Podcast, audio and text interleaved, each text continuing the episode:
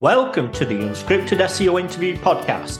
Yes, it's 100% unscripted, 100% unrehearsed, 100% unedited, and 100% real.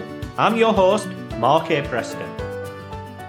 So, what's your thoughts on all these people out there that are saying, well, AI is responsible for taking people's jobs? Um, it hasn't been my experience that that's what's happened. Um, uh, what I have found where I've been involved in projects is that nobody's lost a job. Um, people have just been moved into different types of jobs.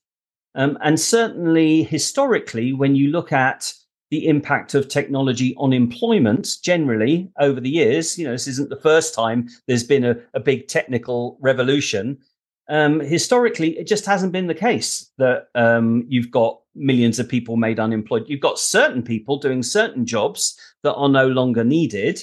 Um, you know, there have been whole sectors and whole industries that have been displaced as a result of technology. But certainly in the UK, we do not have huge levels of unemployment. So, you know, um, so you know what's happened to all those people? They've just gone on to do different things. You know, um, so I, I, again, it's hard for me to make predictions, you know, and I don't know what the future is going to hold. But, um, but my hunch is that that's what will happen this time as well. Is that we won't necessarily see millions of people sitting around with nothing to do. They'll just be doing different things. They'll be doing the things that only humans can do. You've been listening to the Unscripted SEO Interview Podcast with me, Mark A. Preston.